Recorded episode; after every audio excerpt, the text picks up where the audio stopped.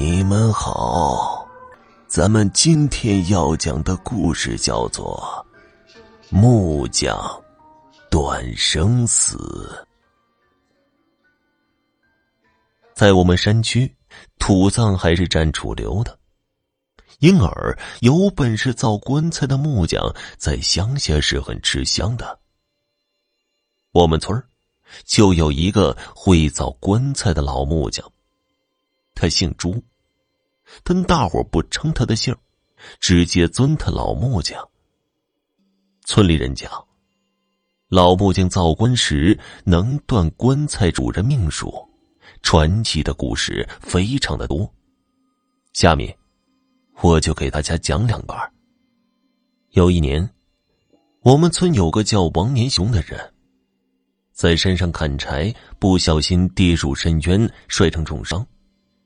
被人发现，送到镇卫生院的时候，已经是奄奄一息了。医生看过之后直摇头，表示无力回天，劝慰家属趁尚有气息赶紧抬回家，不然不能进家门了。乡下是有规矩的，凡是死在外面的人，丧是不能放在自家屋里的，在乡下。一般人过了花甲的年纪才开始置办棺材。王年雄才四十八岁，自然没有棺材。他的二弟王年楚一边张罗去接病人，一边叫人将村里的老木匠火速请来干制棺材。老木匠赶到王家，谁也没有想到，老木匠进门看了第一块料一斧头之后。却把斧头往地上一扔，说要回家种地去。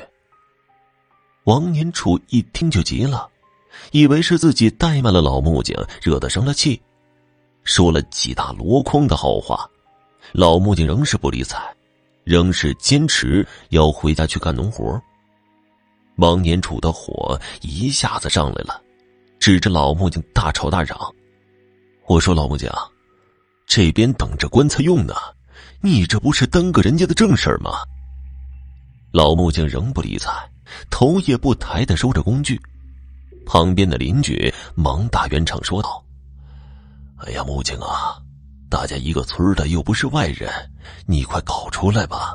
王年雄怕是不行了，医生都不治了。”老木匠停手说道：“这棺材造了用不上，着什么急呀？”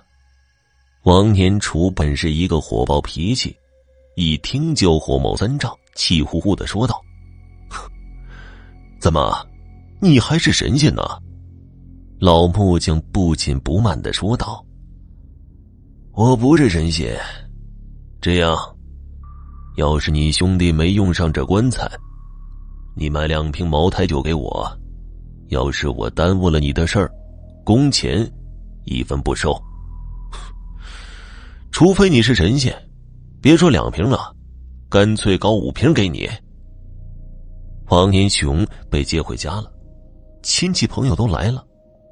毕竟年轻力壮，儿女又都还小，遭此厄运，着实令人感到凄惨。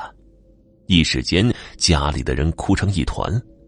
老木匠在一旁也不说什么，不紧不慢的干着手上的活等到了下午。王年雄的后事安排的差不多了，谁都没想到，躺在床上的王年雄忽然动了一下，最后竟然微微的张口，叫他老婆熬点稀饭给他喝。一个月不到，被医生判了死刑的王年雄开始下地干活了，且与常人无异。俗话说。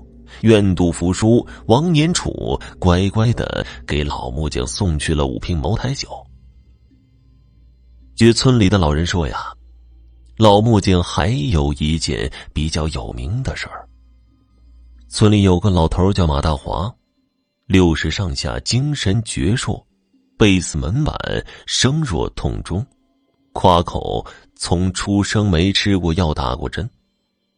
老木匠在他家给他造完棺材，临走的时候对他儿子马小强说道：“小子，这棺材半个月就可以开始上漆了，当时马小强也没有在意。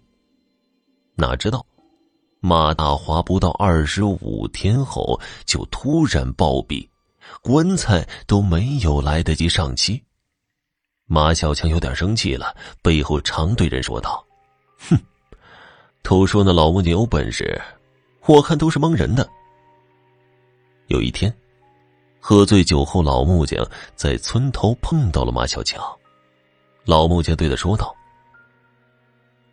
我跟你说过，你爸的寿材半个月就可以上漆了。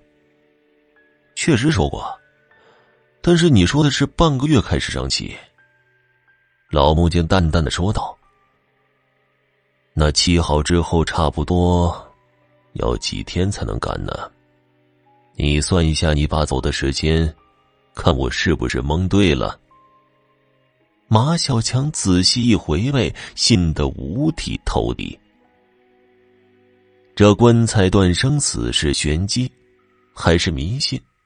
至今已经成为了一个谜。好了，听众朋友，本集播讲完毕，感谢您的收听。